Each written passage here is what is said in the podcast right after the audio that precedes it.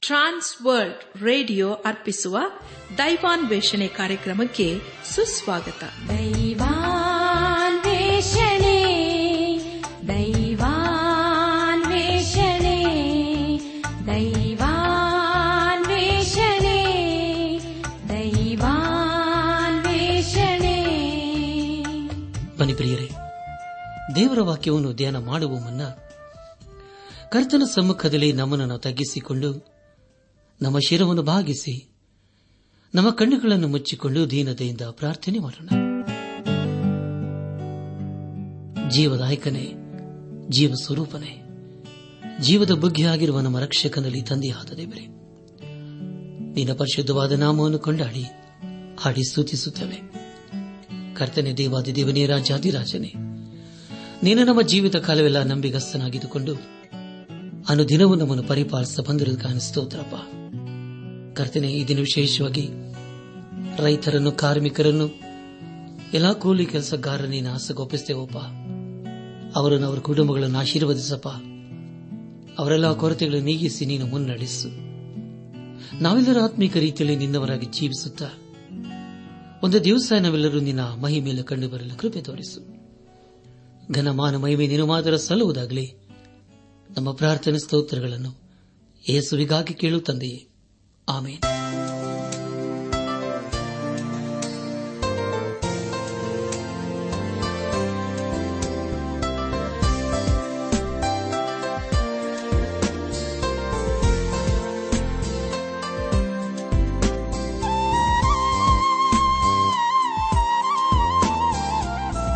स्तोत्रदिं हाडुवेन जीव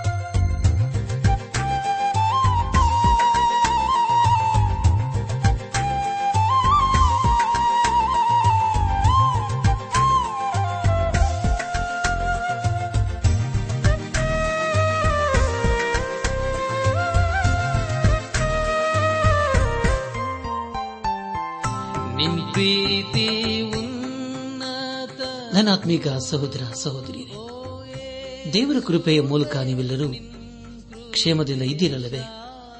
ಕಳೆದ ಕಾರ್ಯಕ್ರಮದಲ್ಲಿ ನಾವು ಯೇಷ ಪ್ರವಾದನೆ ಗ್ರಂಥದ ಹತ್ತನೇ ಅಧ್ಯಾಯ ಒಂದರಿಂದ ಮೂವತ್ನಾಲ್ಕನೇ ವಚನಗಳನ್ನು ಧ್ಯಾನ ಮಾಡಿಕೊಂಡು, ಅದರ ಮೂಲಕ ನಮ್ಮ ನಿಜ ಜೀವಿತಕ್ಕೆ ಬೇಕಾದ ಅನೇಕ ಆತ್ಮಿಕ ಪಾಠಗಳನ್ನು ಕಲಿತುಕೊಂಡು ಅನೇಕ ರೀತಿಯಲ್ಲಿ ಆಶೀರ್ವಿಸಲ್ಪಟ್ಟಿದ್ದೇವೆ. ಇದೆಲ್ಲ ದೇವರಾತ್ಮನ ಕಾರ್ಯ ಹಾಗೂ ಸಹಾಯವಾಗಿದೆ. ದೇವರಿಗೆ ಮಹಿಮೆಯುಂಟಾಗಲಿ. ಧ್ಯಾನ ಮಾಡಿದಂಥ ವಿಷಯಗಳನ್ನು ಈಗ ನೆನಪು ಮಾಡಿಕೊಂಡು ಮುಂದಿನ ವೇದ ಭಾಗಕ್ಕೆ ಸಾಗೋಣ. ಯಹೋವನು ಐಶ್ವರ್ಯದಿಂದ ತನ್ನ ಜನರಾದ ಇಸ್ಸರಲನ್ನು ದಂಡಿಸುವುದು, ಅದರ ಗರ್ವ ಭಂಗವು ಹಾಗೂ ಆತನವರ ಜೀವಿತದಲ್ಲಿ ಮಾಡಿದಂಥ ಮಹತ್ತರ ಕಾರ್ಯಗಳು ಎಂಬುದಾಗಿ. ಪ್ರಿಯ ದೇವಜನರೇ, ಇಂದು ನಾವು ಯೇಷ ಪ್ರವಾದನ ಗ್ರಂಥದ ಹನ್ನೊಂದು ಹಾಗೂ ಹನ್ನೆರಡನೇ ಅಧ್ಯಾಯಗಳನ್ನು ಧ್ಯಾನ ಮಾಡಿಕೊಳ್ಳೋಣ. ಈ ಅಧ್ಯಾಯಗಳಲ್ಲಿ ಬರೆಯಲ್ಪಟ್ಟಿರುವಂತಹ ಮುಖ್ಯ ವಿಷಯಗಳು ಅಭಿಷಿಕ್ತನ ವಿಷಯವಾದ ಎರಡು ದೈವೋಕ್ತಿಗಳು. ಮೊದಲದಾಗಿ ಪ್ರಾರಂಭದ ಒಂಬತ್ತು ವಚನಗಳಲ್ಲಿ ಆತನ ನೀತಿಯ ರಾಜ್ಯದ ಲಕ್ಷಣಗಳು. ಎರಡನೇದಾಗಿ, ಹತ್ತರಿಂದ ಹದಿನಾರನೇ ವಚನಗಳಲ್ಲಿ ಸೆರೆಬಿದ್ದವರು ಹಿಂದಿರುಗುವರು ಎಂಬುದಾಗಿಯೂ. ಹನ್ನೆರಡನೇ ಅಧ್ಯಯದ ಮುಖ್ಯ ಪ್ರಸ್ತಾಪ, ಯಹೋವನ ಸ್ತೋತ್ರ ಗೀತೆಗಳು ಎಂಬುದಾಗಿ. ನನ್ನ ಆತ್ಮಿಕ ಸಹೋದರ ಸಹೋದರಿಯರೇ ಯೇಷ ಪ್ರವಾದನೆ ಗ್ರಂಥ ಏಳನೇ ಅಧ್ಯಾಯದಲ್ಲಿ ಹೇಳಿದ ಪ್ರವಾದನೆಯು ಹನ್ನೆರಡನೇ ಅಧ್ಯಾಯದವರೆಗೂ ಮುಂದುವರಿಯುತ್ತದೆ.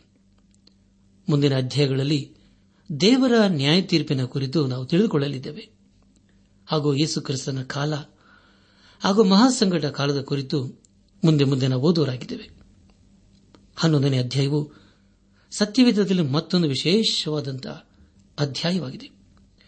ಈ ಅಧ್ಯಾಯದಲ್ಲಿ ಯೇಸು ಕ್ರಿಸ್ತನು ತನ್ನ ನೀತಿಯ ರಾಜ್ಯವನ್ನು ಹೇಗೆ ಸ್ಥಾಪಿಸುತ್ತಾನೆಂಬುದಾಗಿಯೂ ಹಾಗೂ ಆತನ ರಾಜ್ಯದ ಗುಣ ಲಕ್ಷಣಗಳ ಕುರಿತು ನಾವು ತಿಳಿದುಕೊಳ್ಳಿದ್ದೇವೆ ನನ್ನ ಆತ್ಮಿಕ ಸಹೋದರ ಸಹೋದರಿಯರೇ, ಹನ್ನೆರಡನೇ ಆದ್ಯದಲ್ಲಿ ಯೇಸು ಕ್ರಿಸ್ತನನ್ನು ಆತನ ನೀತಿಯ ರಾಜ್ಯದಲ್ಲಿ ಹೇಗೆ ಆರಾಧಿಸುತ್ತಾರೆ ಎಂಬುದಾಗಿ ತಿಳಿದುಕೊಳ್ಳುತ್ತೇವೆ.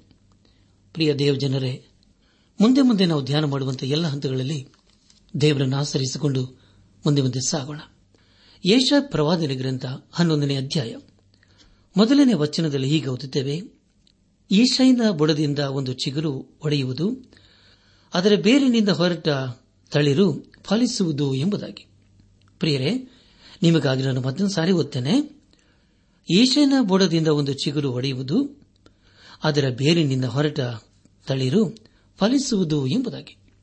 ಪ್ರಿಯ ದೇವಜನರೇ, ದಯಮಾಡಿ ಗಮನಿಸಿ. ಇಲ್ಲಿ ನಾವು ಬುಡದಿಂದ ಚಿಗುರು ಎಂಬುದಾಗಿ ಓದುತ್ತೇವೆ. ಇಲ್ಲಿ ನಾವು ದಾವಿದನ ಹೆಸರನ್ನು ಓದುವುದಿಲ್ಲ. ಆದರೆ ಅವನ ತಂದೆ ಹೆಸರನ್ನು ಓದುತ್ತೇವೆ. ಇಲ್ಲಿ ಪ್ರವಾದಿಯಾದ ಏಷಾಯನು ದಾವಿದನ ಹೆಸರನ್ನು ಬಿಟ್ಟು ಏಷಾಯನ ಹೆಸರನ್ನು ಯಾಕೆ ಬರೀಬೇಕಾಗಿತ್ತು? ಅರಸುತನವು ದಾವಿದನಿಂದ ಪ್ರಾರಂಭವಾಗುತ್ತದೆ. ಆದರೆ ಈಶಾಯನೊಬ್ಬ ರೈತನು ಹಾಗೂ ಕುರಿ ಕಾಯುವನು ಆಗಿದ್ದನು. ಅವನು ಬೆತ್ಲೆಹೆಮನಲ್ಲಿ ಇದ್ದನು.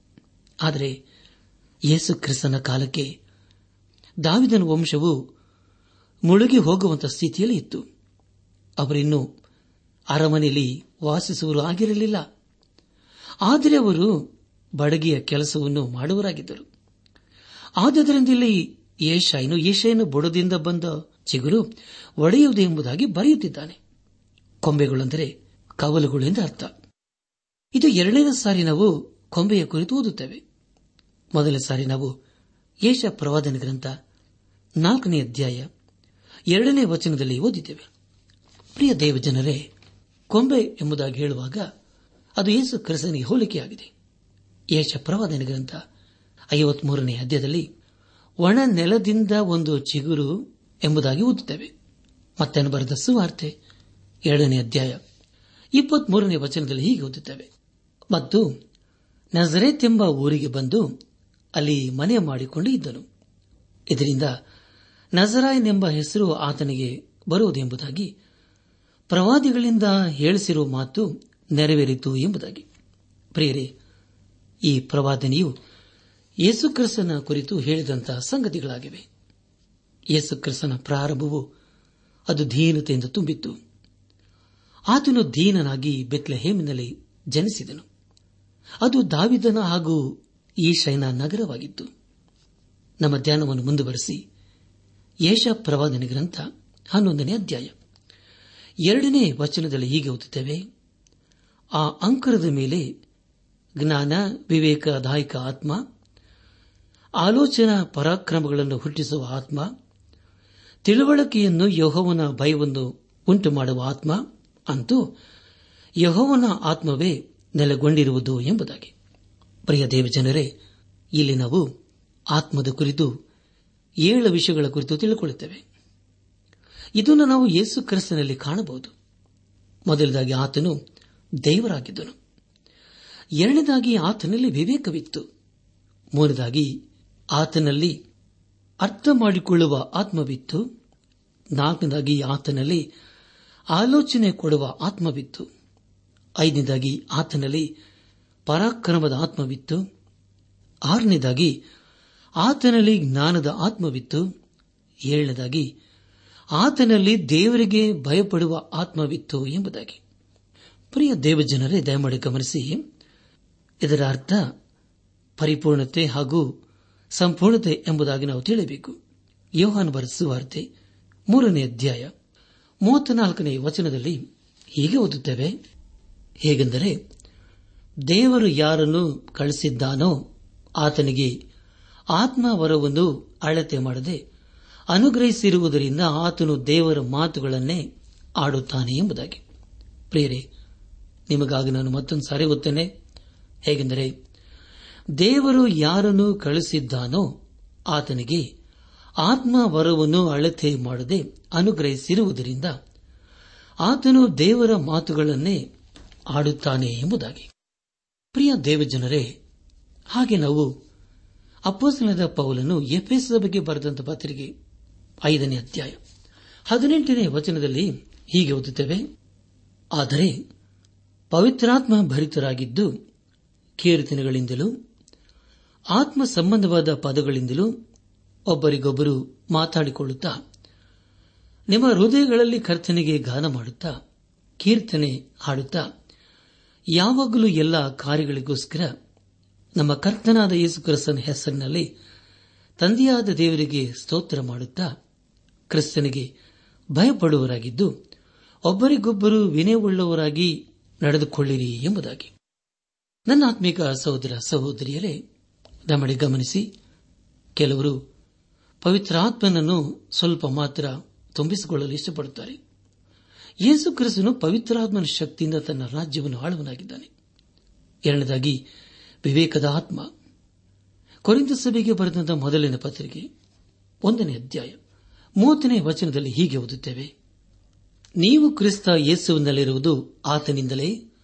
ಕ್ರಿಸ್ತ ಯೇಸು ನಮಗೆ ದೇವರ ಕಡೆಯಿಂದ ಜ್ಞಾನವು, ನೀತಿ, ಶುದ್ಧೀಕರಣ, ವಿಮೋಚನೆಗಳಿಗೆ ಕಾರಣನು ಆದನು ಎಂಬುದಾಗಿ. ಪ್ರಿಯ ದೇವಜನರೇ ದಮಳಿ ಗಮನಿಸಿ. ಯೇಸು ಕ್ರಿಸ್ತನು ಮಾತ್ರ ನಮ್ಮನ್ನು ಸರಿಯಾದ ಮಾರ್ಗದಲ್ಲಿ ನಡೆಸಲು ಶಕ್ತನಾಗಿದ್ದಾನೆ. ಆತನಿಗಿಂತಲೂ ಒಳ್ಳೆಯ ನಾಯಕನು ಈ ಲೋಕದಲ್ಲಿ ಬೇರೆ ಯಾರೂ ಇಲ್ಲ. ಯೋಹಾನು ಬರೆದ ಸುವಾರ್ತೆ ಹದಿನಾಲ್ಕನೇ ಅಧ್ಯಾಯ ಮೂವತ್ತನೇ ವಚನದಲ್ಲಿ ಹೀಗೆ ಓದುತ್ತೇವೆ.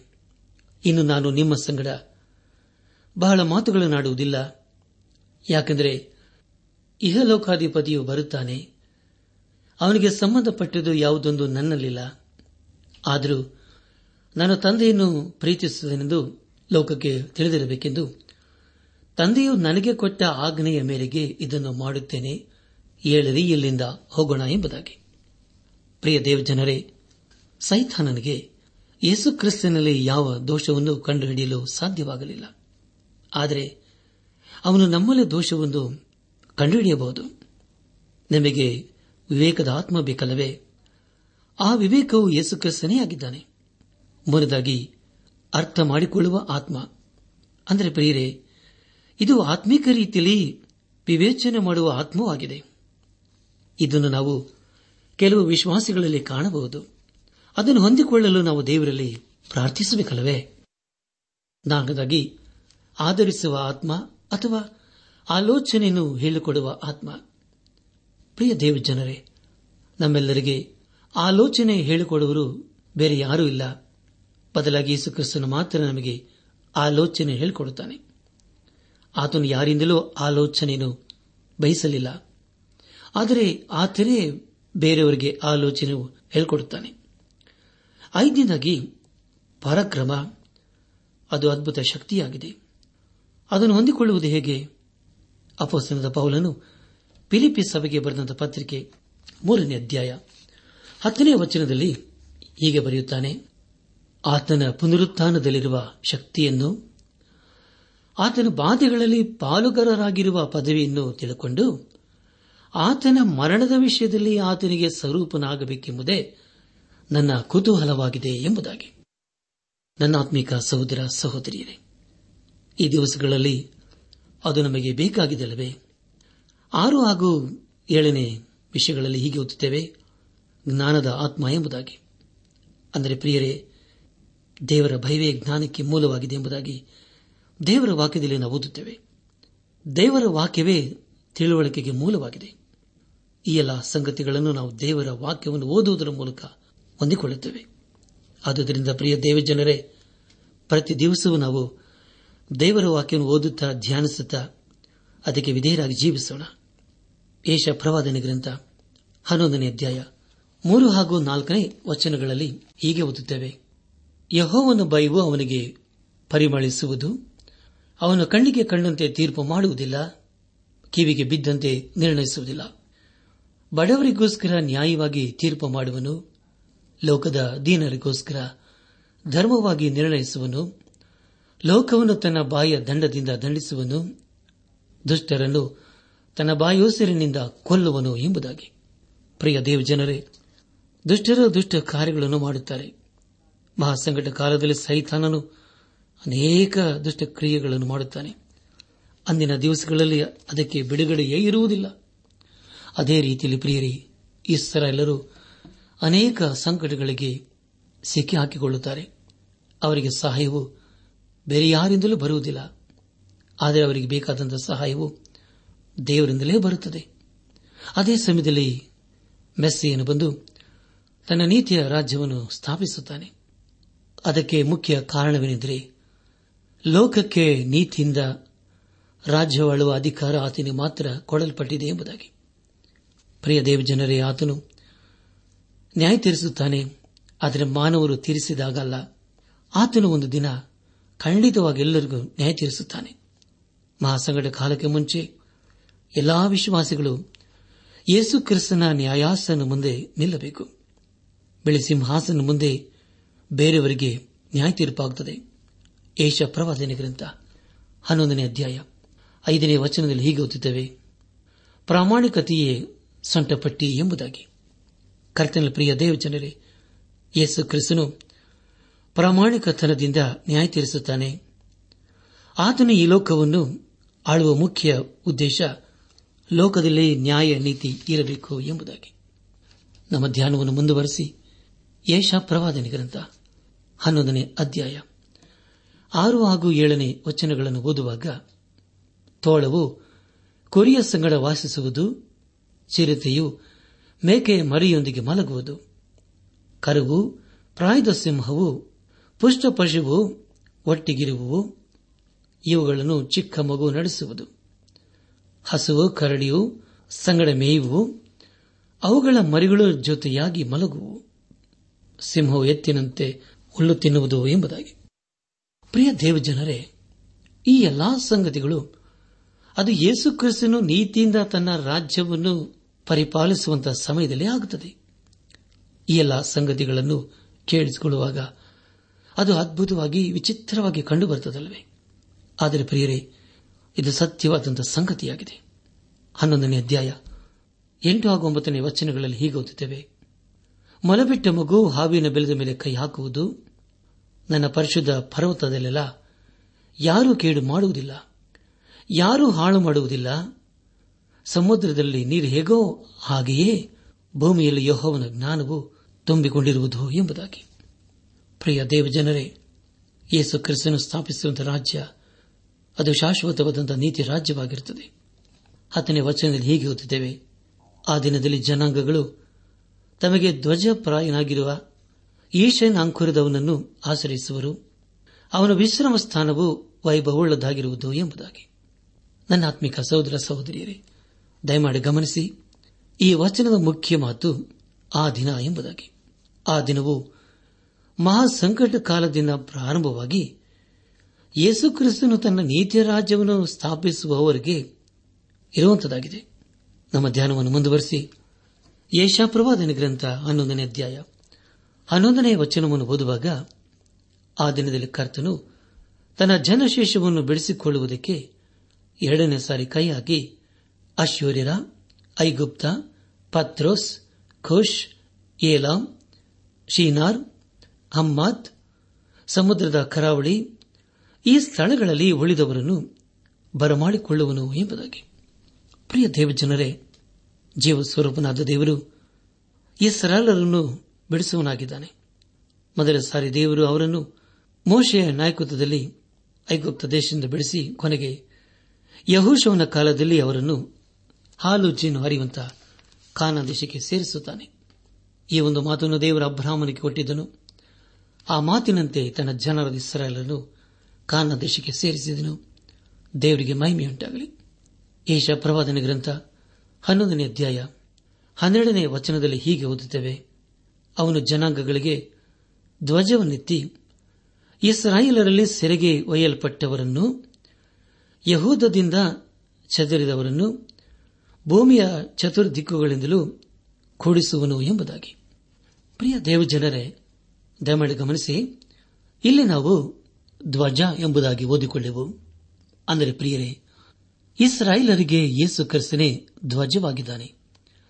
ಯೇಸು ಕ್ರಿಸ್ತನ ಮಕ್ಕಳು ಅನಿಸಿಕೊಂಡವರು ಈ ಲೋಕವನ್ನು ನೀತಿಯಿಂದ ಆಳುತ್ತಾರೆ. ಅಂದರೆ ಪ್ರಿಯರೇ, ಅದು ದೇವರ ಯೋಜನೆಯಾಗಿದೆ. ಅದನ್ನು ಆತನು ಮಾಡಿ ತೋರಿಸುತ್ತಾನೆ. ದೇವರಿಗೆ ಸ್ತೋತ್ರವಾಗಲಿ. ಯೇಷ ಪ್ರವಾದನೆ ಗ್ರಂಥ ಹನ್ನೊಂದನೇ ಅಧ್ಯಾಯ ಹದಿನಾರನೇ ವಚನವನ್ನು ಓದುವಾಗ, ಇದಲ್ಲದೆ ಇಸ್ರಾಯೇಲರು ಐಗುಪ್ತ ದೇಶದಿಂದ ಹೊರಟು ಬಂದ ಕಾಲದಲ್ಲಿ ಅವರಿಗೆ ಮಾರ್ಗವು ಹೇಗೆ ಸಿದ್ಧವಾಯಿತೋ, ಹಾಗೆಯೇ ಅಶೂರದಿಂದ ತಪ್ಪಿಸಿಕೊಂಡು ಬರುವ ಆತನ ಜನಶೇಷಕ್ಕೆ ರಾಜ್ಯ ಮಾರ್ಗವು ಸಿದ್ಧವಾಗುವುದು ಎಂಬುದಾಗಿ. ಪ್ರಿಯರೇ, ಇದೇ ರೀತಿಯಲ್ಲಿ ಎಲ್ಲರೂ ಒಂದು ದಿವಸ ಯರುಸಲಿಮಿನಲ್ಲಿ ದೇವರನ್ನು ಆರಾಧಿಸುತ್ತಾರೆ. ಹಳೆ ಒಡಂಬಡಿಕೆಯಲ್ಲಿ ಜಕರಿಯ ಪ್ರವಾದನ ಗ್ರಂಥ ಹದಿನಾಲ್ಕನೇ ಅಧ್ಯಾಯ. ಹದಿನಾರರಿಂದ ಹದಿನೆಂಟನೇ ವಚನಗಳಲ್ಲಿ ಹೀಗೆ ಓದುತ್ತೇವೆ. ಆನಂತರ ಯೆರೂಸಲೇಮಿನ ಮೇಲೆ ಬಿದ್ದ ಸಕಲ ಜನಾಂಗಗಳಲ್ಲಿ ಉಳಿದವರೆಲ್ಲರೂ ಸೇನಾಧೀಶ್ವರ ಯಹೋವನೆಂಬ ರಾಜಾದಿರಾಜನನ್ನು ಆರಾಧಿಸುವುದಕ್ಕೂ, ಪರ್ಣಶಾಲೆಗಳ ಹಬ್ಬವನ್ನು ಆಚರಿಸುವುದಕ್ಕೂ ಪ್ರತಿ ವರ್ಷವೂ ಹೊರಟು ಬರುವರು. ಲೋಕದ ಸಮಸ್ತ ಕುಲಗಳಲ್ಲಿ ಯಾವ ಕುಲದವರು ಸೇನಾಧೀಶ್ವರ ಯಹೋವನೆಂಬ ರಾಜಾದಿರಾಜನನ್ನು ಆರಾಧಿಸುವುದಕ್ಕೆ ಬರುವುದಿಲ್ಲವೋ, ಅವರಿಗೆ ಮಳೆ ಬರುವುದಿಲ್ಲ. ಐಗುಪ್ತ ಕುಲದವರು ಹೊರಟು ಬಾರದಿದ್ದರೆ ಪರ್ಣಶಾಲೆಗಳ ಹಬ್ಬವನ್ನು ಆಚರಿಸುವುದಕ್ಕೆ ಬಾರದಿರುವ ಜನಾಂಗಗಳಿಗೆ ಯಹೋವನು ತಗಲಿಸುವ ಬಾಧೆಯು ಅವರಿಗೂ ತಗಲುವುದು ಎಂಬುದಾಗಿ. ಪ್ರಿಯ ದೇವ ಜನರೇ, ಇದು ಎಂಥ ಅದ್ಭುತವಾದಂಥ ವಿಷಯವಲ್ಲವೇ? ಇಲ್ಲಿಗೆ ಪ್ರವಾದಿನ ಗ್ರಂಥದ ಹನ್ನೊಂದನೇ ಅಧ್ಯಾಯವು ಮುಕ್ತಾಯವಾಯಿತು. ಇಲ್ಲಿಯವರೆಗೂ ದೇವಾದ ದೇವನೇ ನಮ್ಮ ನಡೆಸಿದನು. ದೇವರಿಗೆ ಮಹಿಮೆಯುಂಟಾಗಲಿ. ಮುಂದೆ ನಾವು ಯೇಷ ಪ್ರವಾದನ ಗ್ರಂಥದ ಹನ್ನೆರಡನೇ ಅಧ್ಯಾಯವನ್ನು ಧ್ಯಾನ ಮಾಡಿಕೊಳ್ಳೋಣ. ಹನ್ನೆರಡನೇ ಅಧ್ಯಾಯದ ಮುಖ್ಯ ಪ್ರಸ್ತಾಪ, ಯಹೋವನ ಸ್ತೋತ್ರ ಗೀತೆಗಳು ಎಂಬುದಾಗಿ. ಯೇಷ ಪ್ರವಾದನೆ ಗ್ರಂಥ ಹನ್ನೆರಡನೇ ಅಧ್ಯಾಯ. ಮೊದಲನೇ ವಚನದಲ್ಲಿ ಹೀಗೆ ಓದುತ್ತೇವೆ. ಆ ದಿನದಲ್ಲಿ ನೀನು ಹೇಳುವುದೇನೆಂದರೆ, ಯಹೋವನೇ, ನಾನು ನಿನಗೆ ಕೃತಜ್ಞತೆಯನ್ನು ಸಲ್ಲಿಸುವೆನು. ನೀನು ನನ್ನ ಮೇಲೆ ಕೋಪಗೊಂಡಿದ್ದರೂ ಆ ನಿನ್ನ ಕೋಪವು ಪರಿಹಾರವಾಗಿ ನನ್ನನ್ನು ಸಂತೈಸುತ್ತಿರಿಯಲ್ಲವೇ ಎಂಬುದಾಗಿ. ಪ್ರಿಯ ದೇವಜನರೇ ಇಲ್ಲಿ ನಾವು ಮತ್ತೆ ಆ ದಿನ ಎಂಬುದಾಗಿ ಓದುತ್ತೇವೆ. ಅಂದರೆ, ಮಹಾಸಂಕಟ ಕಾಲದ ಪ್ರಾರಂಭವಾಗಿ ಅದು ಯೇಸು ಕ್ರಿಸ್ತನು ನ್ಯಾಯ ತೀರಿಸುವವರಿಗೆ ಮುಂದುವರಿಯುತ್ತದೆ. ಯೇಸು ಕ್ರಿಸ್ತನು ತನ್ನ ನೀತಿಯ ರಾಜ್ಯವನ್ನು ಸ್ಥಾಪಿಸುವವರಿಗೆ ಇರುತ್ತದೆ. ಪ್ರೇರೆಯಲ್ಲಿನ ಓದುವುದೇನೆಂದರೆ ಪಾಪವೆಂದು ಹೇಳುವ ರಾತ್ರಿಯು ಮಾಯವಾಗಿ ಬೆಳಕು ಎಂಬ ರಕ್ಷಣೆಗೆ ನಡೆಸುತ್ತದೆ ಎಂಬುದಾಗಿ. ಇಸ್ರಾಯೇಲರು ಭಯಂಕರವಾದ ಮಹಾ ಸಂಕಟ ಕಾಲವನ್ನು ಎದುರಿಸಿ ಯೇಸುಕ್ರಿಸ್ತನಲ್ಲಿ ರಕ್ಷಣೆಯನ್ನು ಹೊಂದಿಕೊಳ್ಳುತ್ತಾರೆ. ಅವರಿಗೆ ಈಗ ಬೆಳಕು ಕಾಣಿಸಿಕೊಂಡಿದೆ ಯೇಷ ಪ್ರವಾದನೆ ಗ್ರಂಥ ಹನ್ನೆರಡನೇ ಅಧ್ಯಾಯ ಎರಡನೇ ವಚನದಲ್ಲಿ ಹೀಗೆ ಓದುತ್ತೇವೆ. ಈಗೋ ದೇವರೇ, ನನಗೆ ರಕ್ಷಣೆ. ನಾನು ಹೆದರದೆ ಭರವಸೆ ಪಡುವೆನು. ನನ್ನ ಬಲವು ಕೀರ್ತನೆಯು ಯಾಹೋ ಯಹೋವನ್ನಷ್ಟೇ ಆದರೆ ನನಗೆ ರಕ್ಷಕನಾದನು ಎಂಬುದೇ ಎಂಬುದಾಗಿ. ಪ್ರಿಯ ದೇವಜನರೇ, ಈಗ ಇಸ್ರಾಯೇಲರಿಗೆ ದೇವರೇ ರಕ್ಷಣೆಯಾಗಿದ್ದಾನೆ. ಆ ರಕ್ಷಣೆಯು ಯೇಸು ಕ್ರಿಸ್ತಂದ ಬರುವಂತದಾಗಿದೆ. ಅವರು ಅದಕ್ಕಾಗಿ ದೇವರನ್ನು ಕೊಂಡಾಡಬೇಕು ಮೂರನೇ ವಚನದಲ್ಲಿ ಹೀಗೆ ಓದುತ್ತೇವೆ. ಮತ್ತು ರಕ್ಷಣೆ ಎಂಬ ಬಾವಿಗಳಿಂದ ನೀರನ್ನು ಉಲ್ಲಾಸದೊಡನೆ ಸೇದುವಿರಿ ಎಂಬುದಾಗಿ. ಪ್ರಿಯ ದೇವಜನರೇ ಬಾವಿ ಎಂದು ಹೇಳುವಾಗ ಅದು ಸತ್ಯವೇದವನ್ನು ತೋರಿಸುವಂತದಾಗಿದೆ. ದೇವರು ಕೊಡುವ ರಕ್ಷಣೆಯು ಅದು ಶಾಶ್ವತವಾದಂತಾಗಿದೆ. ಅದಕ್ಕಾಗಿ ನಾವು ಆತರ ಪಡಬೇಕು ಅದನ್ನು ಹೊಂದಿಕೊಳ್ಳಲು ಪ್ರಯಾಸ ಪಡಬೇಕು ಯೇಸು ಕ್ರಿಸ್ತನು ಅಪೇಕ್ಷಿಸುವುದೇನೆಂದರೆ ನಾವು ಯಾವಾಗಲೂ ಸಂತೋಷದಿಂದ ಇರಬೇಕು ಎಂಬುದಾಗಿ. ರಕ್ಷಣೆಯನ್ನು ಹೊಂದಿಕೊಂಡ ಮೇಲೆ ನಾವು ಆತನಲ್ಲಿ ಆನಂದಿಸುತ್ತೇವೆ. ದೇವರಿಗೆ ಸ್ತೋತ್ರವಾಗಲಿ. ಹನ್ನೆರಡನೇ ಅಧ್ಯಾಯ. ನಾಲ್ಕನೇ ವಚನದಲ್ಲಿ ಹೀಗೆ ಓದುತ್ತೇವೆ. ಆ ದಿನದಲ್ಲಿ ನೀವು ಹೇಳುವುದೇನೆಂದರೆ, ಯಹೋವನಿಗೆ ಕೃತನತ ಸ್ತುತಿ ಮಾಡಿರಿ. ಆತನ ನಾಮದ ಮಹತ್ವವನ್ನು ವರ್ಣಿಸಿರಿ. ಜನಾಂಗಗಳಲ್ಲಿ ಆತನ ಕೃತ್ಯಗಳನ್ನು ಪ್ರಸಿದ್ಧಪಡಿಸಿರಿ. ಆತನ ನಾಮವು ಉನ್ನತೋನ್ನತವೆಂದು ಜ್ಞಾಪಕಪಡಿಸಿರಿ ಎಂಬುದಾಗಿ. ಕರ್ತನ ಪ್ರಿಯ ಸಹೋದರ ಸಹೋದರಿಯರೇ, ಆ ದಿನ ಎಂದು ಹೇಳುವಾಗ ಅದು ಯೇಸು ಕ್ರಿಸ್ತನ ದಿನವಾಗಿದೆ. ಆ ದಿನದಲ್ಲಿ ಕತ್ತಲೆಯು ಮಾಯವಾಗಿ ಬೆಳಕು ಪ್ರಕಾಶಿಸುತ್ತದೆ. ಕೊನೆಯದಾಗಿ ಯೇಷ ಪ್ರವಾದನೆ ಗ್ರಂಥ ಹನ್ನೆರಡನೇ ಅಧ್ಯಾಯ ಐದು ಹಾಗೂ ಆರನೇ ವಚನಗಳನ್ನು ಓದುವಾಗ, ಪ್ರಿಯ ದೇವಜನರೇ ಈ ವಚನಗಳ ಮೂಲಕ ನಾವು ತಿಳಿಕೊಳ್ಳುವುದೇನೆಂದರೆ ದೇವರು ಅದ್ಭುತ ಕಾರ್ಯಗಳನ್ನು ಮಾಡಿದ್ದಾನೆ. ದೇವರು ಆ ದಿನದಲ್ಲಿ ಎಲ್ಲವನ್ನೂ ಸೃಷ್ಟಿಸಿ ಅದನ್ನು ಒಳ್ಳೆಯದು ಎಂಬುದಾಗಿ ಹೇಳಿದನು ಎಂಬುದಾಗಿ. ದೇವರು ಒಳ್ಳೆಯದೊಂದು ಹೇಳಿದ ಮೇಲೆ ಅದು ಒಳ್ಳೆಯದೇ ಆಗಿರುತ್ತದೆ. ಅದಕ್ಕಾಗಿ ನಾವು ದೇವರಿಗೆ ಸ್ತೋತ್ರ ಸಲ್ಲಿಸಬೇಕು. ಅನೇಕರಿಗೆ ಸಮರ್ಪಣೆಯ ಅರ್ಥವೇ ಗೊತ್ತಿಲ್ಲ. ಆದರೆ ಪ್ರಿಯರೇ, ನಾವು ದೇವರಿಗೆ ನಮ್ಮನ್ನೇ ನಾವು ಸಮರ್ಪಿಸಿಕೊಳ್ಳುವಾಗ ಖಂಡಿತವಾಗಿ ಆತನು ನಮ್ಮನ್ನು ಪ್ರೀತಿ ಮಾಡುತ್ತಾನೆ, ನಮ್ಮನ್ನು ಆಶೀರ್ವಿಸುತ್ತಾನೆ. ಅದನ್ನು ದೇವರು ಇಸ್ರಾರರ ಜೀವಿತದಲ್ಲಿ ಅಪೇಕ್ಷಿಸಿದನು. ಈ ಸಂದೇಶವನ್ನು ಆಲಿಸುತ್ತಿರುವ ನನ್ನ ಆತ್ಮಿಕ ಸಹೋದರ ಸಹೋದರಿಯರೇ, ಆಲಿಸಿದ ವಾಕ್ಯದ ಬೆಳಕಿನಲ್ಲಿ ನಮ್ಮ ಜೀವಿತವನ್ನು ಪರೀಕ್ಷಿಸಿಕೊಂಡು ದೇವರ ವಾಕ್ಯಕ್ಕೆ ವಿಧೇಯರಾಗಿ ಜೀವಿಸುತ್ತಾ ಆತನ ಆಶೀರ್ವಾದಕ್ಕೆ ಪಾತ್ರರಾಗೋಣ. ಹಾಗಾಗುವಂತೆ ತಂದೆಯಾದ ದೇವರು, ಯೇಸು ಕ್ರಿಸ್ತನ ಮೂಲಕ ನಮ್ಮೆಲ್ಲರನ್ನು ಆಶೀರ್ವದಿಸಿ ನಡೆಸಲಿ.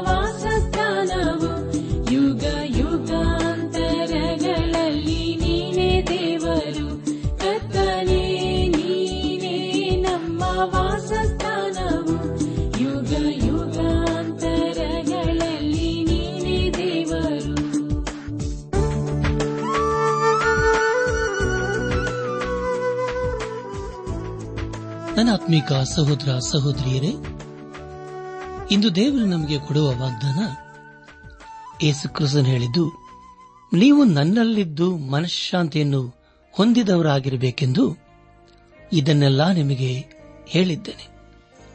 ಯೋಹಾನನು ಬರೆದ ಸುವಾರ್ತೆ ಹದಿನಾರನೇ ಅಧ್ಯಾಯ ಮೂವತ್ಮೂರನೇ ವಚನ.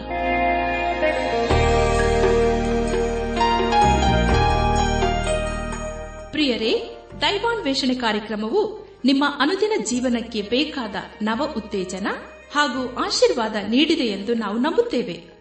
ನಿಮ್ಮ ಅನಿಸಿಕೆ ಹಾಗೂ ಅಭಿಪ್ರಾಯ ನಮ್ಮೊಂದಿಗೆ ಪತ್ರದ ಮೂಲಕ ಇಮೇಲ್ ಅಥವಾ ದೂರವಾಣಿ ಮೂಲಕ ದಯಮಾಡಿ ತಿಳಿಸಿರಿ. ನಿಮ್ಮ ಸಂತೋಷದಲ್ಲಿ ನಾವು ಸಹ ಪಾಲುಗಾರರಾಗುತ್ತೇವೆ ಹಾಗೂ ನಿಮ್ಮ ಪತ್ರಗಳಿಗೆ ಉತ್ತರಿಸುತ್ತೇವೆ. ಈ ಕಾರ್ಯಕ್ರಮವನ್ನ ಕೇಳುವಂತೆ ನಿಮ್ಮ ಸ್ನೇಹಿತರಿಗೂ, ಬಂಧುಗಳಿಗೂ ನೆರೆಹೊರೆಯವರಿಗೂ ತಿಳಿಸಿರಿ. ದೇವರ ಅಧಿಕ ಆಶೀರ್ವಾದ ನಿಮ್ಮೆಲ್ಲರ ಮೇಲೆ ಸುರಿಯಲಿ.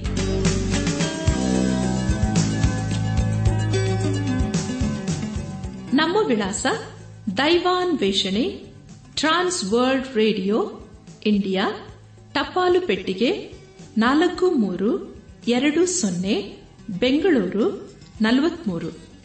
ದೈವಾನ್ ವೇಷಣೆ trans world radio India post box four three two zero Bangalore forty three ದೂರವಾಣಿ ಸಂಖ್ಯೆ ಒಂಬತ್ತು ಎಂಟು ನಾಲ್ಕು ಐದು ಆರು ಒಂದು ಆರು ನಾಲ್ಕು ಒಂದು ಎರಡು.